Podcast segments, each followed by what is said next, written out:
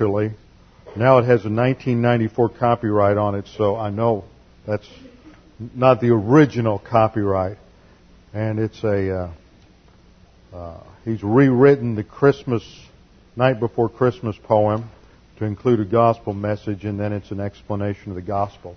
So this is a great track to grab 10, 20 of them, stick them with Christmas cards when you put them out, uh, take them with you. You know, tracks are a great thing. I, I haven't been in the practice lately, but I used to always carry a handful of Matter of Life and Death, some other tracks, leave a restaurant, leave a tip, leave a good tip.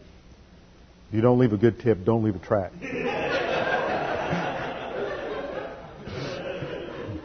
you're going to talk, give them a track about grace, you better manifest grace. So.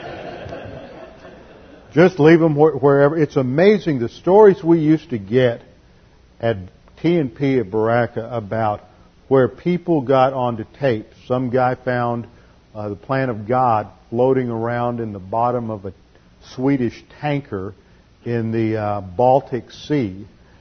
And uh, somebody else wrote in one time, and they had uh, um, they had been at the dump, and they had found boxes of these tapes, and they just picked them up and started listening to them, and uh, they got saved. And another story, there was a guy who bought a box, kind of a pig in the poke kind of thing, at an auction. Didn't know what was in it. It just had all kinds of stuff in it. Paid ten bucks for it. And a guy who had, whose father had gotten tapes from Berachah, put put the tapes on cassette for his son so they were just blank. There wasn't any label on there. They didn't know who the speaker was or anything. Sent him to his son. His son had all these cassettes. And when he got out of the service, he was stationed up in Alaska, he just, you know, left them all there. And they ended up in a storage garage and eventually in an auction 15 years later. And some guy got about 100 tapes and listened to them over and over and over. Had no idea who the speaker was. But the guy's name was on this stuff, the, the, the serviceman who had had the tapes. And so, lo and behold, after about, I think after about 10 or 15 years of the guy listening to these 100 tapes over and over again, along comes the internet. Pulls up a people search, types in the name, finds the guy in Michigan 20 years later or something. Who is this guy on the tape? Man, this is the greatest stuff I ever heard. Got saved. I mean, it's just remarkable how the Lord uses these things to bring people to Himself and to get the gospel to them. So that's a great thing to use. This I recall to mind and therefore have hope. It is of the Lord's mercies we are not consumed. His compassions fail not. They are new every morning. Great is thy faithfulness. Cast thy burden upon the Lord and he shall sustain thee. He shall never suffer the righteous to be moved. Delight thyself in the Lord and he will give thee the desires of thine heart. Commit thy way unto the Lord. Trust also in him and he will bring it to pass. He alone is my rock and my salvation. He is my defense. I shall not be greatly moved. What time I am afraid, I will trust in thee. In God I will praise his word. In God I have put my trust. I will not fear what man can do to me. For the word of God is alive and powerful, sharper than any two-edged sword, piercing even to dividing asunder the soul and the spirit and the joints from the marrow, and is a discerner of the thoughts and intents of the heart. Let's, before we begin our study, let's make sure we're in fellowship. A few moments of silent prayer, and then we'll begin. Let's pray.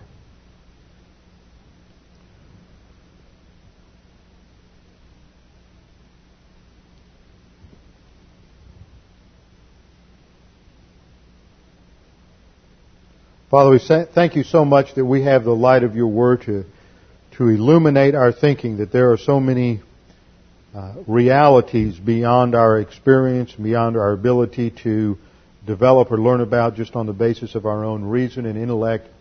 That your word has told us of these things, specifically the angels and demons and the entire angelic conflict. Now, Father, as we continue our study about spiritual warfare and its relationship to our spiritual life, we pray that you would help us to understand these things and that we can uh, be challenged by them and that they would transform our thinking about reality. We pray this in Jesus' name. Amen. Open your Bibles with me to James chapter 4, verse 7. James chapter 4, verse 7. We continue our study of James, how to handle problems, how to face adversity in life. And in James chapter 4, James comes down very hard on this congregation, on his readers, because they have been living in carnality. They have departed, in the words of the Apostle John in Revelation, their first love, and they are in reversionism, which we have studied. And now he is calling them to turn around, to recover from their carnality and turn back to the Lord. And this is encapsulated or summarized in the ten imperatives that you find in these verses from James 4 7 through 10. The subject is introduced through the Old Testament quote in verse 6. God is opposed, or that is, God is antagonistic to, He makes war against the arrogant, but He gives grace to the humble. So the issue in the believer's life is humility. It starts with the idea of authority. Verse 7, Submit therefore to God, recognition that God as sovereign is the true authority in our life. The word here, hupotasso, is the present, or the aorist passive imperative, indicates the priority and the urgency of the action for the reversionistic or carnal believer. To turn around, to get back in fellowship with the Lord under the filling of the Holy Spirit, because only then can we have real protection in life from the adversity of life. Now we have a new diagram here to challenge us with understanding the dynamics of problem solving. The soul fortress. This inside here, this glowing object is you. That's your soul. All of its dynamics, the self-consciousness, emotion, volition, mentality, and conscience. Now the entryway into the soul fortress is use of 1 John 1 9, confession of sin. When you are inside the fortress, that's where you are filled with the Spirit. That's why we have the foundation blocks as the filling of the Spirit. Now, one of the things that uh, we did, talking with Gail about this as we worked out this diagram, is to illustrate spiritual growth dynamically rather than in its logical progression because we don't always grow in a logical order. You come to Bible class one night and the subject might be occupation with Christ. So you learn some doctrine about occupation with Christ even though you're a baby believer. The next time you come, the subject might be grace orientation, a little more basic, so you begin to build that block. So we put those blocks up one at a time. Now once you reach spiritual maturity, that's when you've got the whole fortress there of doctrine that you can utilize to defend you. See, this is the point of a fortress. It is a defense concept. One of the greatest defense uh, battles in history, of course, took place the 13 days of glory down outside of San Antonio de Bejar at the Battle of the Alamo. Every good Texan knows that story. But you can't win a battle on defense alone. That's what um, Robert E. Lee learned that's why he invaded the North at two different occasions during the Civil War. You have to have a defensive posture and an offensive posture. but the believer is told to go on the defense. Who goes on the offense? The Lord. David said it best, the battle is the Lord. You see the tremendous illustration of what took place when the Israelites were leaving Egypt on their way to Mount Sinai, they ran into a, a bunch of uh, sort of uh, Bedouin brigands called the Amalekites. And they engaged in a huge battle just on the plain not too far from Mount Sinai. And there, the, the issue was going to be made clear that problems in life had to be solved by the grace of God, relying on His power alone. So to illustrate this, God had Moses stand there up on the hill where the whole army could see him. And as long as his arms were outstretched and he could hold them up, then the Israelites were winning. But if he began to drop his arms, then the Israelites began to lose. So he got Aaron on one side and Hur on the other side and propped his arms up. And that was an illustration of his complete reliance upon the Lord. It didn't happen. One thing we learned from that is that victory did not happen instantaneously. It took a long time for them to win, but they did win. But apparently it took so long that it did tire out Moses standing there and he had to have a little assistance. But the issue in that whole battle is defense, and Moses said it too. The battle is the Lord's. It's not our battle. He is the one who engages the enemy in offensive action. It, the believer's responsibility is to maintain a defensive posture by putting on the armor of God. That's the metaphor that Paul uses in Ephesians 6, and we will get there eventually. And the believer takes, it, takes up his position by using the armor of God, putting on the fortification of Bible doctrine to defend the soul against the onslaughts of the three enemies in the believer's life. Now we have seen that the Bible tells us that there are three enemies. The first is Satan, the devil. The second is the world system, the cosmos, which is a way of thinking. And the third is the flesh. The world, the flesh, and the devil as it's usually listed. The flesh, which is the sin nature. Now the sin nature is the only one of these three enemies that operates inside the believer. That is the traitor within our, our body.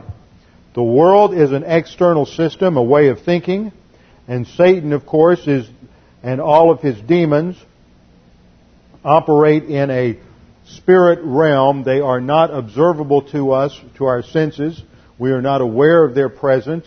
They are, they are immaterial. They are creatures uh, who masquerade as angels of light because their basic component, I think, of angelic bodies is light. So they are in an unseen realm. So the only way, and we're going to come back and have to spend some time on this, but the only way we know anything about Satan and demons is what the Word of God tells us. We do not intuitively know what is satanic, what is demonic, and what is not. Now, there's a lot of arrogant people who think that because they have liver quiver, their glands get stirred, or they or whatever, that they somehow know that Satan or demons are present. And therefore they uh, go out and they run into somebody that has a lot of problems, and they immediately jump to the conclusion that it must be demonic, it must be demon possession. And one of the problems with this that we'll come back to as we see, I'm sort of introducing a lot of the concepts tonight, is that the sin nature that indwells every single believer, every single human being, including every believer, is qualitatively evil. There's no person in this room whose sin nature is any less evil than anyone else's. That is the nature of sin the sin nature of Satan is no more evil than your sin nature, no more potentially evil. The difference is that as the greatest creature that came from the hand of God in terms of physical beauty, in terms of intelligence, in terms of uh, talent, in terms of uh, every category of ability that you can think of, none surpass Lucifer. He was the greatest to come from the hand of God. And so his ability is unsurpassed. So he can fulfill all of the lusts of his, his sin nature to a far greater degree than any other creature. But even so, he is still a creature, and he is still limited by the sovereignty of God and by his own creaturely in, uh, limitations. What we learn is that just because something is evil does not necessitate that it's necessarily demonic. The reason I say that is everybody, uh, human beings are intensely arrogant, and we all think that, golly, if somebody's going to be as evil as an Adolf Hitler, or an Ayatollah Khomeini, or a Saddam Hussein, that they must, by definition, be demon possessed, because how could any human being really be that evil? I mean, that's the underlying assumption in, in the question. That we assume somebody who uh, gets into the occult and, and does all the kinds of horrible things that Hitler did, that no human being could be that evil just on their own. Yes, wake up. We are all capable of that. But for the grace of God, Every single one of us could be that evil and that wicked because that is how horrible the sin nature is. So James tells us that the solution to recovery from control of the sin nature, first of all, starts with authority orientation. Submit, therefore, to God. And then he says, in the very next verse, and resist the devil. Now the conjunction is left out of the English translation, but in the original Greek, you have this phrase, which is the, uh, the conjunction de, which here should be translated and, and it shows that there is a connection between the second imperative and the first. They're two sides of the same coin. You have to submit to God, you have to resist the devil. Remember, he just got through talking about the fact that friendship with the cosmos is hostility toward God, and whoever wishes to be a friend of the cosmos makes himself an enemy of God. So you only have these two options. On the one hand, there is God, and on the other hand, there is Satan. God is the God of light. We talk about the Holy Spirit who indwells every single believer.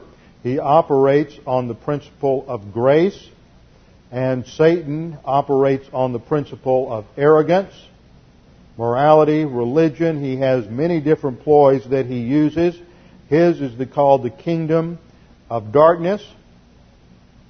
He emphasizes uh, or appeals to our sin nature. So when we are walking according to the flesh, we are fulfilling uh, Satan's goal. His world system is called cosmic thinking, from the Greek word cosmos, which indicates that it is an orderly, systematic arrangement, and it operates on two basic principles. One is arrogance, that which is hostile to God and lifts itself up against God, and uh, antagonism to anything divine.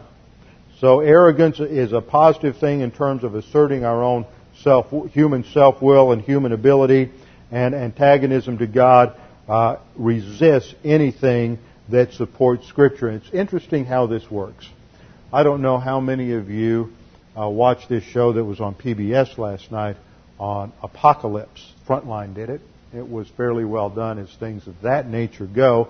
But once again, I was impressed by the fact that the unbeliever who operates, or even the believer possibly, that does not operate on a principle of the exclusivity of Scripture, that Scripture is what it claims to be, that Scripture is the very Word of God and therefore is infallible and inerrant, they always give it lip service. There's all this God talk, but ultimately they undercut the authority of Scripture. And so whenever they were talking about uh, things related to prophecy, and they start talking about Daniel. Of course, they late date Daniel into the first or second century, so all of Daniel's prophecies are no longer prophecies. They're history written after the fact, claiming to be prophecy.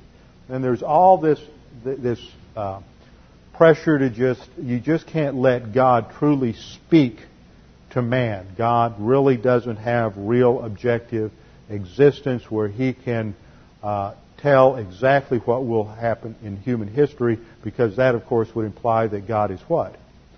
That God is in control of human history. And, uh, of course, we can't stand that. So in our arrogance, we have to uh, reinterpret the scriptures because man is inherently antagonistic to everything that is God's. So we have to learn to submit to God and resist the devil. And there we have a wonderful promise that if we resist the devil, he will flee from us. And this indicates that this is an automatic thing. This is not resist the devil and you will gradually over the next uh, five or six years see the devil flee from you. This is not a process. This is instant. But there's a lot of confusion today about this whole concept of what the devil can do and what demons can do to believers. And all of this, and we don't have, we're not going to get into this in detail tonight. I want to wait and tackle all of this in one night. But so much of this is based on empirical evidence. One of the reasons that Tommy and I wrote our book, Overrun by Demons, is because there are people, in fact, when I was at ETS last week, there was another book written by a professor at Biola which uh, has always been a fairly conservative, biblically sound school out in Los Angeles. Biola stands for the Bible Institute of Los Angeles, founded in the late 19th century by Reuben Torrey.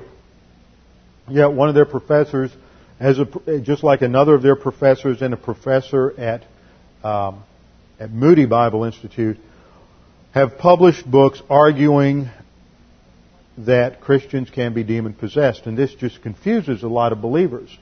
And uh, the classic example of how this happened was with a great man who was a professor at Dallas Seminary by the name of Merrill Unger. And back in the 1950s, Dr. Unger, who was the head of the Old Testament department at Dallas Seminary, wrote a book called Biblical Demonology where he argued very well and very biblically sound arguments why Christians could not be demon possessed. And he received hundreds of hundreds of letters from missionaries out on the in deep darkest Africa, South America, or Asia with all of their experiences with people they believed were Christians who they believed were demon possessed. And so not on the basis of evidence extracted from Scripture. See, that's why we go over exegesis and translation over and over again. We have to let the Bible speak for itself. And the psalmist wrote, In thy light, in other words, in terms of thy revelation, O Lord, we see light. That has to be our presupposition. But Unger yielded to the pressure, and he wrote a book called Demons in the World Today, and um, he caved in on it and argued, changed his position that Christians could be demon possessed. But for the most part, conservatives have always taught that on the basis of the Scripture, Christians cannot be demon possessed. And so we're going to have to take a look at these arguments and what demon possession is and what demon influence is and why the scripture is very specific on this command to resist the devil and its implications. But in order to really understand this in light of what's going on today, and in light of the kind of screwy stuff that you're going to hear and some of you have heard, I want to lay the groundwork very carefully. And so you, we just don't want to jump in at uh, 0.5, 6, or 7 in the argument and start handling it because somebody's going to start raising questions. Well, what about this and what about that? So we have to lay things out in a very systematic and orderly manner. Today we live in an age when very few people want sound doctrine. They learn from all kinds of things. In fact, the fastest growing market of Christian literature today is in the realm of fiction. And I think that's good. Jesus used a lot of fiction when he was teaching. He used the parables, which were fiction. And uh, fiction can communicate a lot of truth. Don't make the mistake, as so many, you know, I just get so irritated. Because uh, there's a guy by the name of Frank Peretti. Some of you may have seen his books, uh, Piercing the Darkness, and I forget what some of the others were. They came out in the late 80s and they're big bestsellers. They're fictional stories that have to do with angels and demons and uh, the, trying to, and his goal is good. It's, it's a worthy goal. He wants to help people understand the spiritual dynamics that are going on behind the scene. But in so doing, in telling his fictional story, he is teaching doctrinal concepts. And I'm telling you, I talked with graduate students in theology at Dallas Seminary 10 years ago when those books came out who read those books and walked away going, well, what's wrong with that? You know, I was just, just learned that, that we should pray more. And I say, well, okay, you were encouraged to pray. You understand Frank Peretti's doctrine of prayer. His doctrine of prayer say angels, the holy angels, the elect angels, can't do anything unless believers pray. The more you pray, the more they're strengthened. It's like blowing up a big balloon. You know, the more you pray, the bigger and stronger the holy angels become. And if you stop praying, then they lose their power and they shrink down until they. That's, that's, that has more to do with Eastern mysticism than it does with biblical Christianity. Uh, there are a whole number of other problems with his theological orientation, and yet all of these things are taught. And, they, and, you, and the danger with fiction is that your guard usually isn't up. You're reading fiction, so you just read the story, but in the meantime, it's very subtle and this false doctrine comes in. And of course, Frank Peretti comes out of a uh, Christian tradition that bases its whole theology on uh, experience, and he communicates that very clearly through his fictional works, and he's written two or three of them. But the danger is that people do not learn to think critically. You as a believer need to think critically about everything you read, everything you see, you go to the movies, and that's one of the things that I try to emphasize in my ministry. One of the things that we talked about this last week at the ETS conference, two or three of us were talking, and we were amazed at how many people that we knew and that we had seen in various congregations, like this congregation, who had spent years, decades in some cases, under sound biblical teaching. And then for some reason, good, bad, indifferent, they leave that congregation and they go to some other church and how quickly they buy into a really screwed up theological framework. Haven't they learned? Don't they, haven't they really appropriated what was being taught from the pulpit? Didn't they didn't they embrace that and understand it? Or were they just filling up their doctrinal notebooks and because they had all these points down on the page, they thought they understood it? And this is the deception. You have to embrace the truth. You have to make it yours. This is why I see I've seen men who were at Dallas Seminary who who believe the doctrinal statement and then they go off and three or four years out of seminary they're caught up in all kinds of odd doctrinal positions because they never really understood what they said they affirmed. It's not just a matter of saying, reading a doctrinal statement and saying, oh yeah, I believe that, that's fine and good. But is this your conviction? Is this the view that you embrace? and live out in your life, not just that, oh, I think this is nice. This is a danger we have in our society is that we can uh, sort of uh, fragment our thinking so that we compartmentalize certain things. Oh, well, I go to church and I learn about the Trinity and the hypostatic union and I learn about Christ dying as a substitute for my sins and soul fortress problem solving, all of that, and that's here. And then I go to work and I, I, I operate on a totally different basis.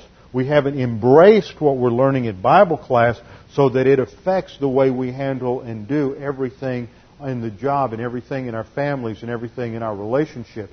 So we just sort of fragment our thinking and compartmentalize doctrine off into this one room, and then the rest of the week we're operating in the other rooms. Well, eventually what's going to happen is that will produce an internal collapse in your life. It may not be next week, it may not be next year, but five or ten years down the road, if you have not embraced this and radically revolutionized your thinking on the basis of doctrine, then you will reap the consequences. And it will destroy your life and you'll be one of the most miserable people around. You'll start bouncing from church to church and wonder why God hates you so much. And I've seen that happen time and time again. So we have to make it a point to pursue God with diligence. Submit therefore to God, resist the devil, and he will flee from you. So we started off last week just introducing the whole co- concept of the say, prehistoric angelic conflict and the angelic rebellion. Point number one, I just want to review those points very rapidly. We got down to about point three. In point one, we saw that angels were created in eternity past.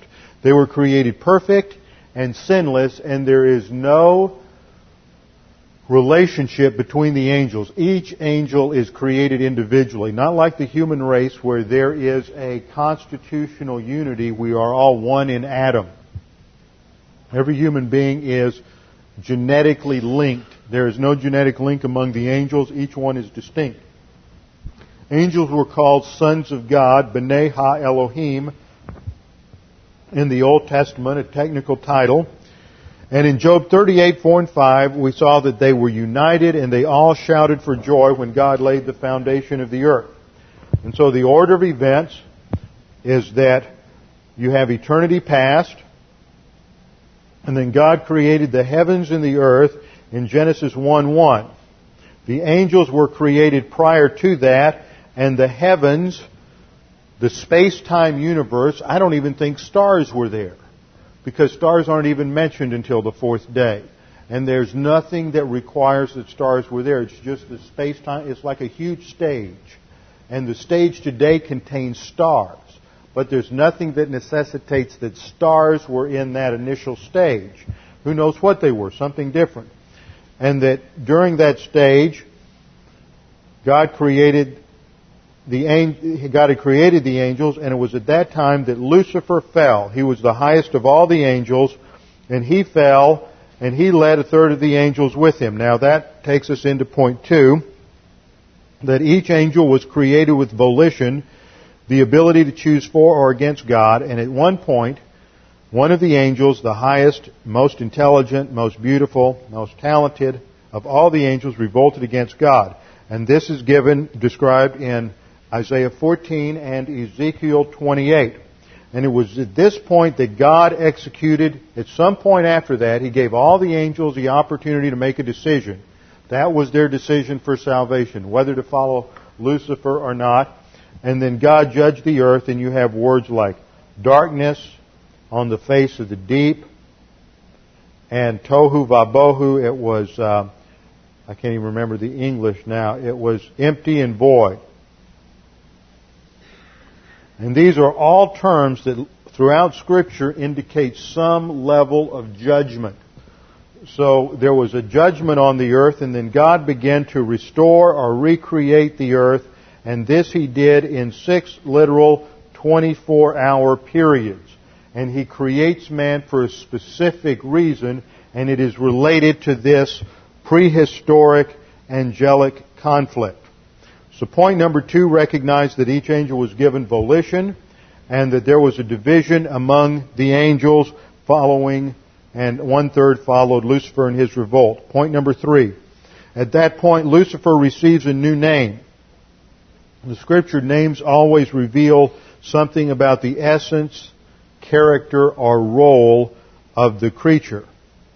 So let's look at some of his names. Lucifer meant uh, son of the morning, and that indicated that he was a creature of light, and it also, by implication, indicates that he was created holy.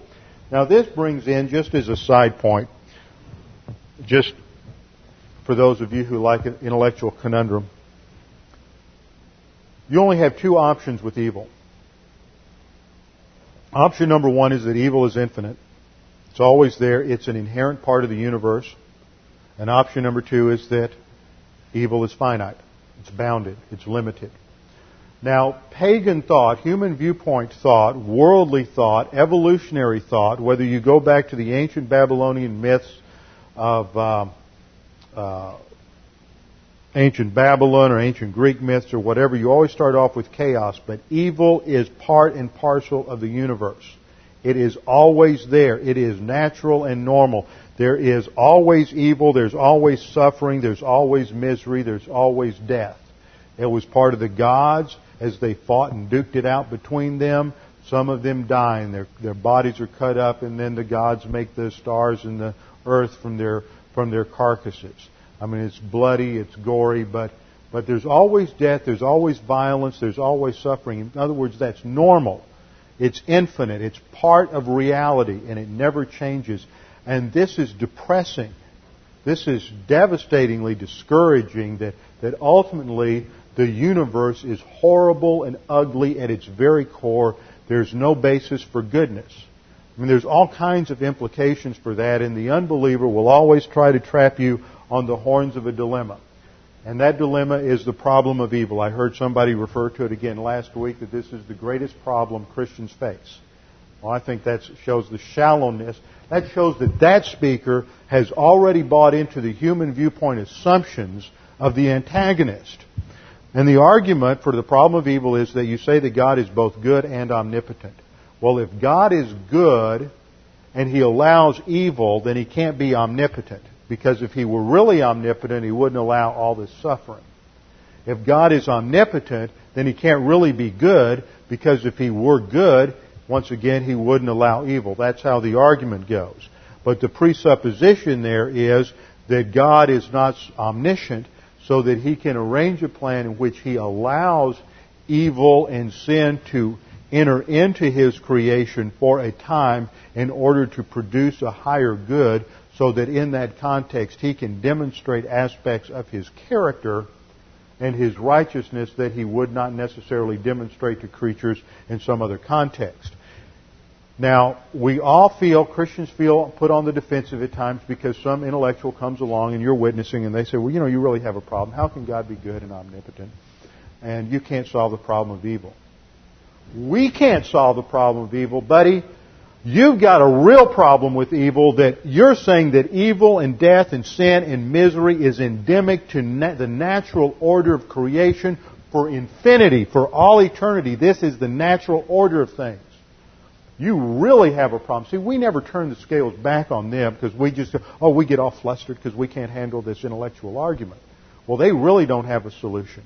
Because if they're, if, if they're right, that evil is part and parcel to the universe and it's wrapped up with the basic structure and core reality for all infinity, then you don't have any basis for saying that, that Hitler was wrong or the Holocaust was wrong or that, that uh, any kind of famine that wipes out billions of people is wrong because you really don't even have a right to talk about good and bad or suffering or evil because if it's normative, then what is, is, and it's good, bad, you can't make any kind of qualitative judgment. And this is why intellectuals who perceive this tend to go for your Eastern religions like Buddhism and Hinduism because ultimately, you know, what's the Hindu statement? That a drop of water will drop after life, drops into an ocean and loses its identity and it just goes into nirvana uh, because that's the only way to handle the, the terribly depressing reality of the horribleness of sin and evil. Is that I, I, I just have to lose consciousness. That's why intellectuals uh, often will get into drugs. They feel the core problem of despair of existence because if evil is normative and you don't have you reject God, then then everything is, is bleak and dark and ultimately is destroyed and there's nothing that lasts.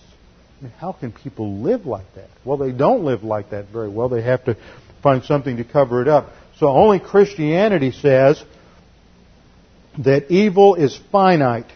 It is bounded. It came into existence through the volitional sin of, of an angel at some time in eternity past, and then it entered into the human race through a volitional decision of man and then at some time in the future it will all be all evil will be vanquished and removed and there'll be a new heavens and a new earth where there's no more sin, no more evil, no more sorrow, no more suffering, no more pain for the old things are passed away. So only Christianity offers a true solution to the problem of sin. Now, Satan introduced this, and we see his titles. He is called Shatan, Looks like this in the Hebrew. Shatan. Shatan means adversary or one who is in opposition, the opposer. It is a legal term for a prosecutor. And he is prosecuting a case against God. Why? Because when God pronounced him guilty in eternity past and sentenced them to eternity in the lake of fire, Satan said, You haven't even given me a chance to prove what I can do. You've just automatically, arbitrarily assigned me to the lake of fire. You haven't given me a chance to prove what I can do, prove my own abilities. You just want to have exclusive command of the universe, and um, you need to give me a chance to do this. And not only that, but how can you really be just and fair in all of this? So whatever we don't know exactly what he said, but the course of it was to impugn the basic character of God, His justice, His goodness, and His righteousness. Another title for Satan is Diabolos. In the Greek, Diabolos. D-I-A-B-O-L-O-S, which when it's transliterated over into English ultimately becomes devil and this is used 37 times in the New Testament, means adversary, enemy, accuser, and its core meaning is to be a slanderer. And that describes Satan's basic method of operation of attacking and slandering God and anyone who has anything to do with God. This word is found in Matthew 4:10, Ephesians 4:27. Excuse me, diabolos is found in Matthew 4:1, Shatan is found in Matthew 4:10, Ephesians 4:27, Revelation 12:9, and Revelation 20 verse 2. He is also called the evil one, John 17:5 and 1 John 5:18 to 19. The evil one because that is his core character now, evil, John 17:5. He is called the serpent in Genesis 3:1. He's the great red dragon in Revelation 12:3, 7, and 9.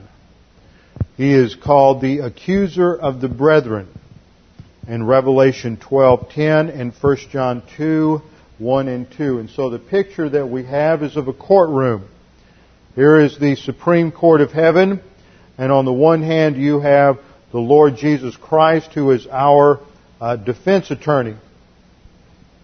And on the other hand, you have Satan, who is the accuser of the brethren.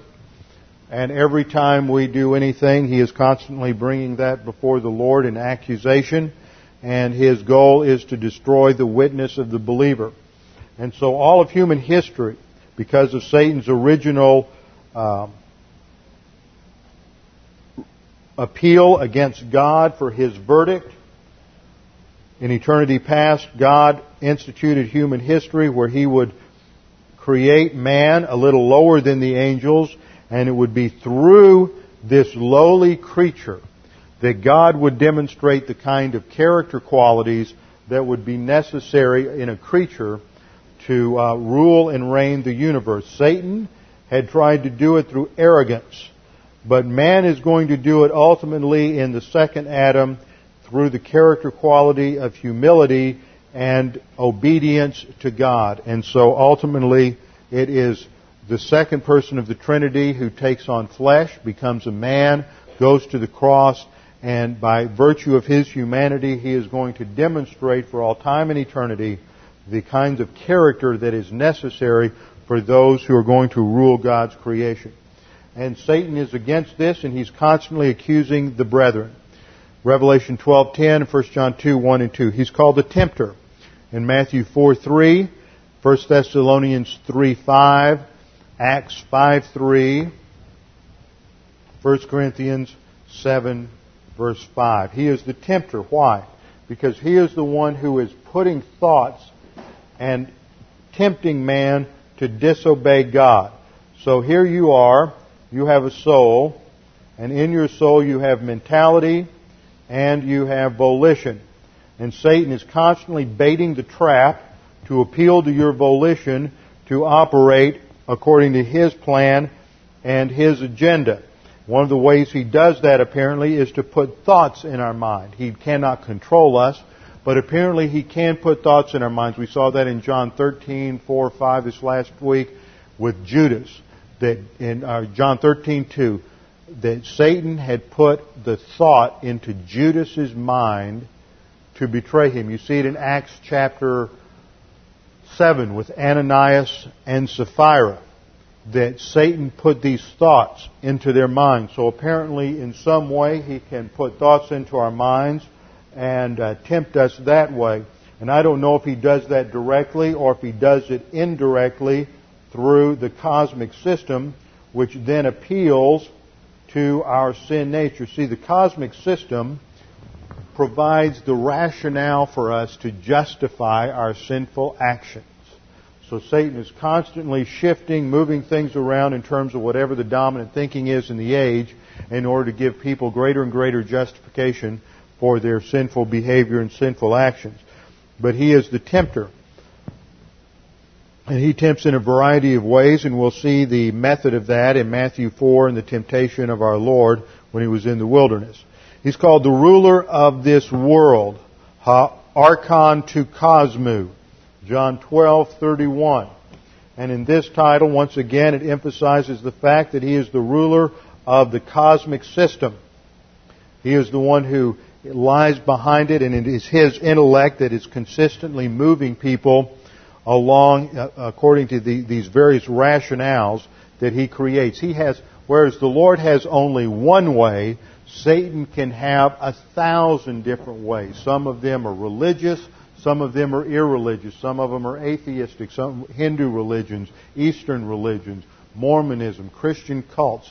He can use just a whole panorama of different ideas in order to try to get people away from the Lord, but the Lord's way is only one. There is only one way. So he is called the ruler of the cosmic system, John 12:31. He's called the God of this world in the English translation in 2 Corinthians 4:4.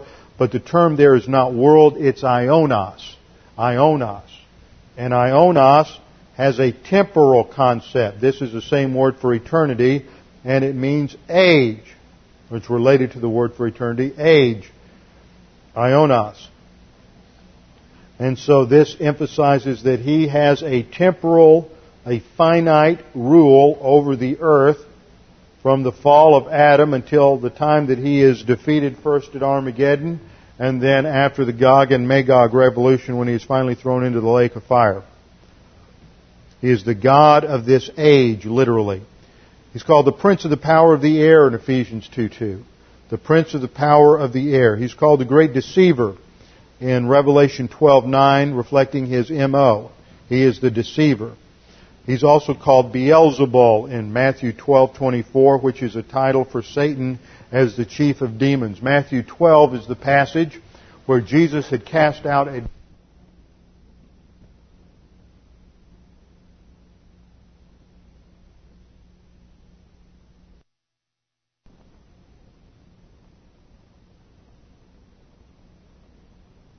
confronted him and said, Well, you just did that by the power of Beelzebul. And that is the passage where Jesus warns them about blasphemy against the Holy Spirit. He had cast out the demon in the power of God, the Holy Spirit, and they were saying that no, no, that was really the power of, of Satan. You're just doing it in Satan's power.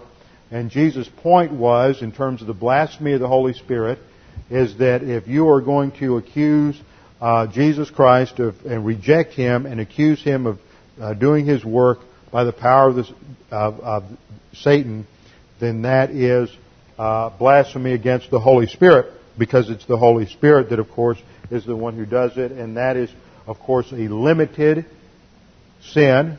As an unforgivable sin, it revealed the hardness of the Pharisees' heart, their rejection of Christ as Messiah, and it was the sin that is restricted in time to only during the incarnation. No one else can commit the blasphemy of the Holy Spirit. Can't happen. Because you have to have the incarnate Jesus in your presence performing miracles to be able to blaspheme the Holy Spirit. That's what's required. So none of us can commit that sin. The only unforgivable sin is the sin of rejecting Jesus Christ on the cross. Christ paid the penalty for every other sin, and that's what John 3:18 is saying that he who believes on him is not condemned, but he who what? He who believeth not is condemned already. The only condition there is belief. So, if you trust Christ as your Savior, then you have eternal life and sin is no longer the issue, and you don't have to worry about blaspheming the Holy Spirit. You can never lose your salvation.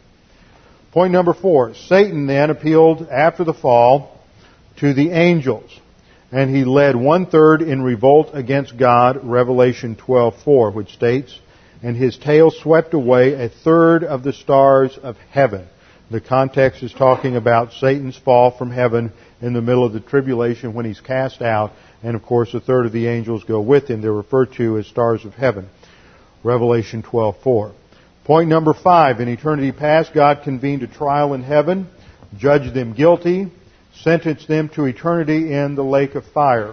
Matthew 25:41 and Revelation 20:10. Now the point is that God that Matthew 25:41 says that the lake of fire has been prepared in the past. It's already prepared for the angel, I mean, for the devil and his angels. Now, if it was prepared in eternity past for them, for their judgment, eternal capital punishment, then why aren't they there? Because God halted the process to resolve Satan's appeal. Satan appealed the verdict God, how can you be just in doing this? You haven't given me a chance to show what I can do. So give me that opportunity.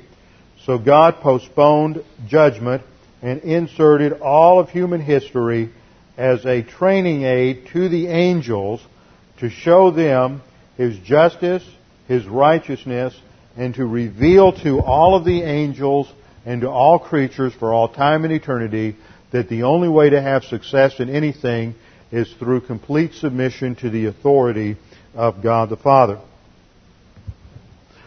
This is point number six. Although condemned, Satan apparently entered an appeal, challenged the justice and fairness of God, and so God uh, granted that appeal, and that is the basis and explanation for human history. Point number eight. There are two dangers in talking about demons. The first is excessive rationalism.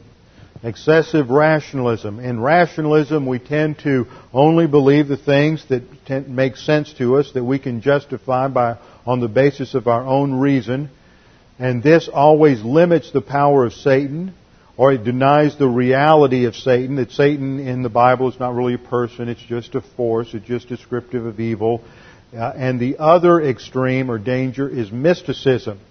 And in mysticism, you always end up in some sort of dualism, which blames all the problems of life on Satan and the demons.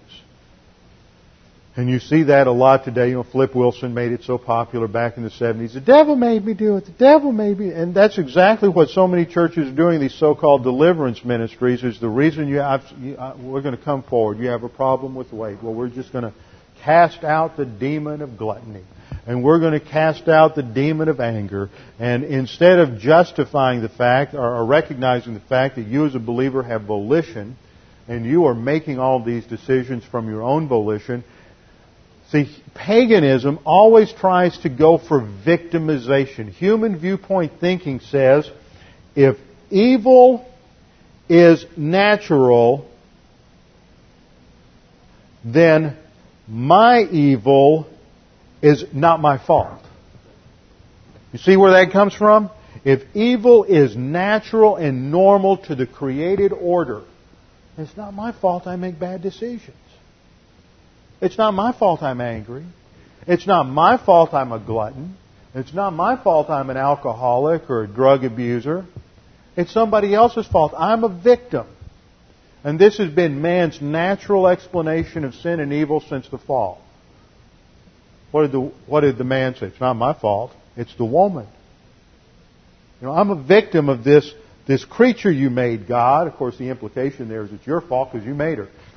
And then the woman comes along and says, well, no, no, no, it's not my fault. It's this serpent's fault. So we're, we're always using victimization to uh, transfer responsibility to some other aspect of nature. Because what we're uh, saying is that it's not the result of volition, of human volition. It's natural to the order of things. It's part of nature. It's part of creation. So, so I just can't avoid it. It's not my responsibility, so don't hold me accountable. So we have to watch out for mysticism and rationalism and all of which always buys into basic human viewpoint assumptions that God really didn't create. Everything goes back to creation, folks. If you don't take Genesis 1 to 11 seriously and literally, then throw out the rest of the Bible and go somewhere else. Genesis 1 through 11 must be taken literally because that and that alone solves the problems of the universe. Conclusion. We are engaged, therefore, as key players in this cosmic war. There is a war going on throughout all of the universe between the rebellious angels called demons and Satan and against God and the holy angels. And we are the test case. We are the experiment. We are the football team down on the field. We are playing out the drama and they are seeking to influence the whole thing uh, so to get their way. So Satan has a strategy, and that takes us into the next doctrine, which we'll just get started on tonight. Satan's strategy, point number one. Satan is a master counterfeiter. Satan is the master counterfeiter. 2 Corinthians 11, 13 through 15. Paul is dealing with false teachers in this passage, and he says, For such men are false apostles, deceitful workers, disguising themselves as apostles of Christ. See, Satan doesn't unmask himself. He is a masquerader.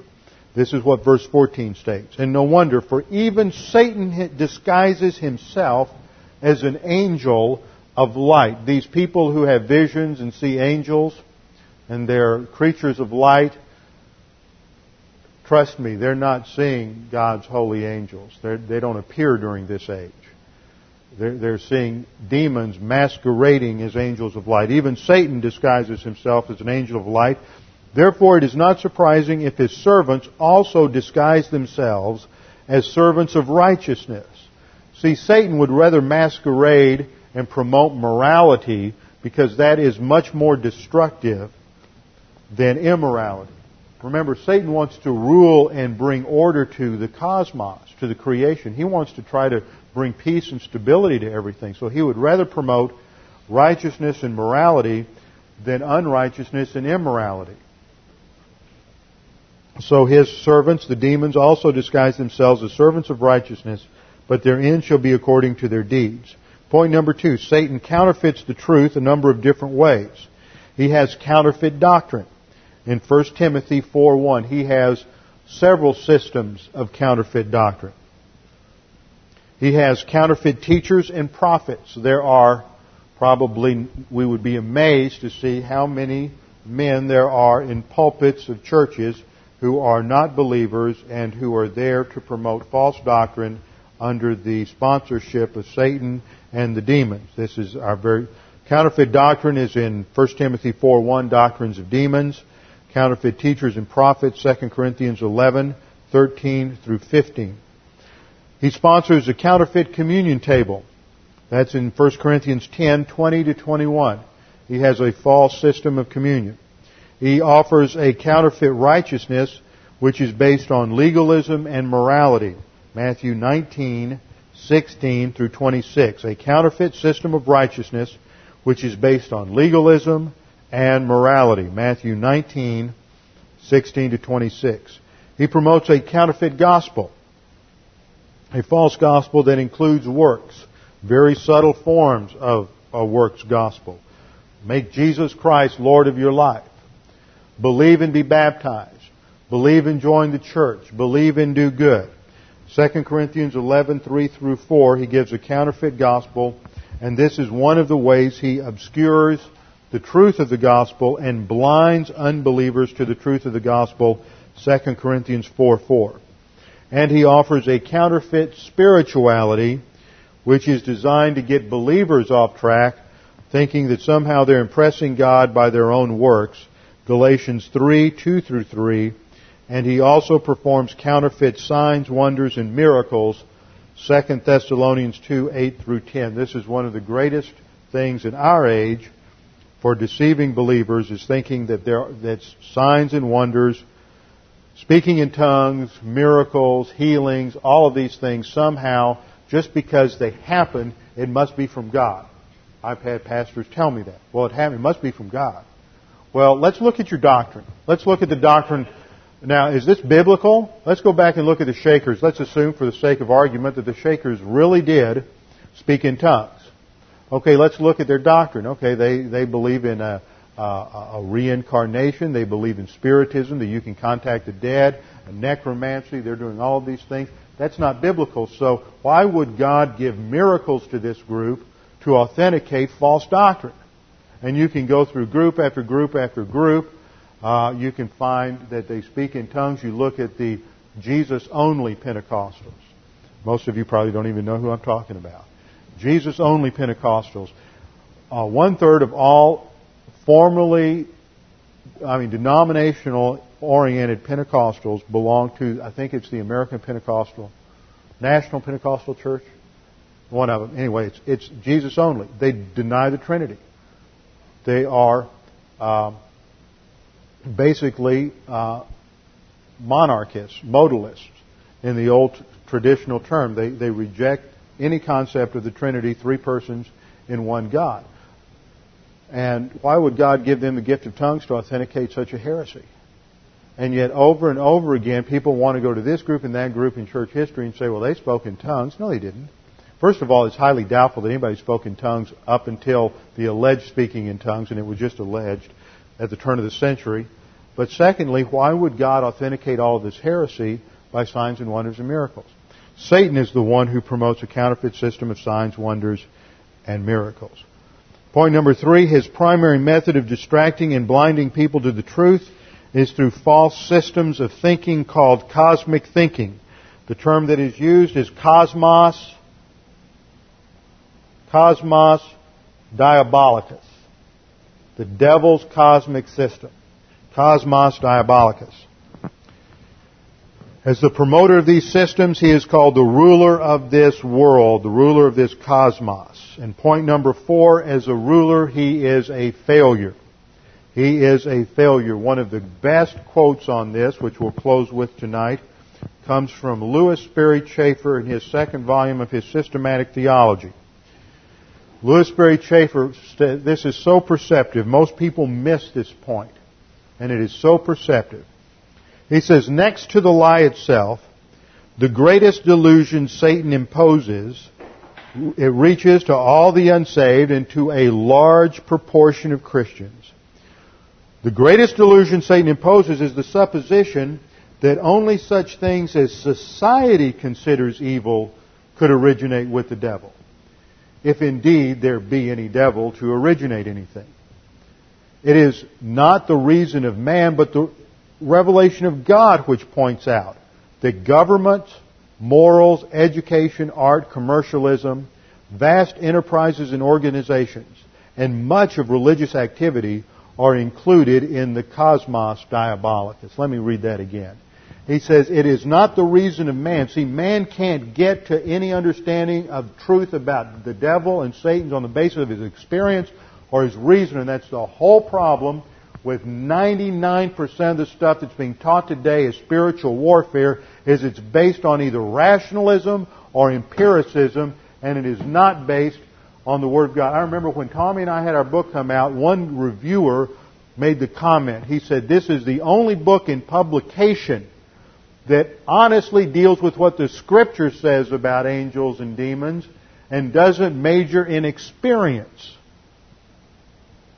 And at the time, there, I knew of over 50 books in publication on spiritual warfare, and yet this reviewer stated that we were the only book in publication that based its views on what the Bible said and not experience.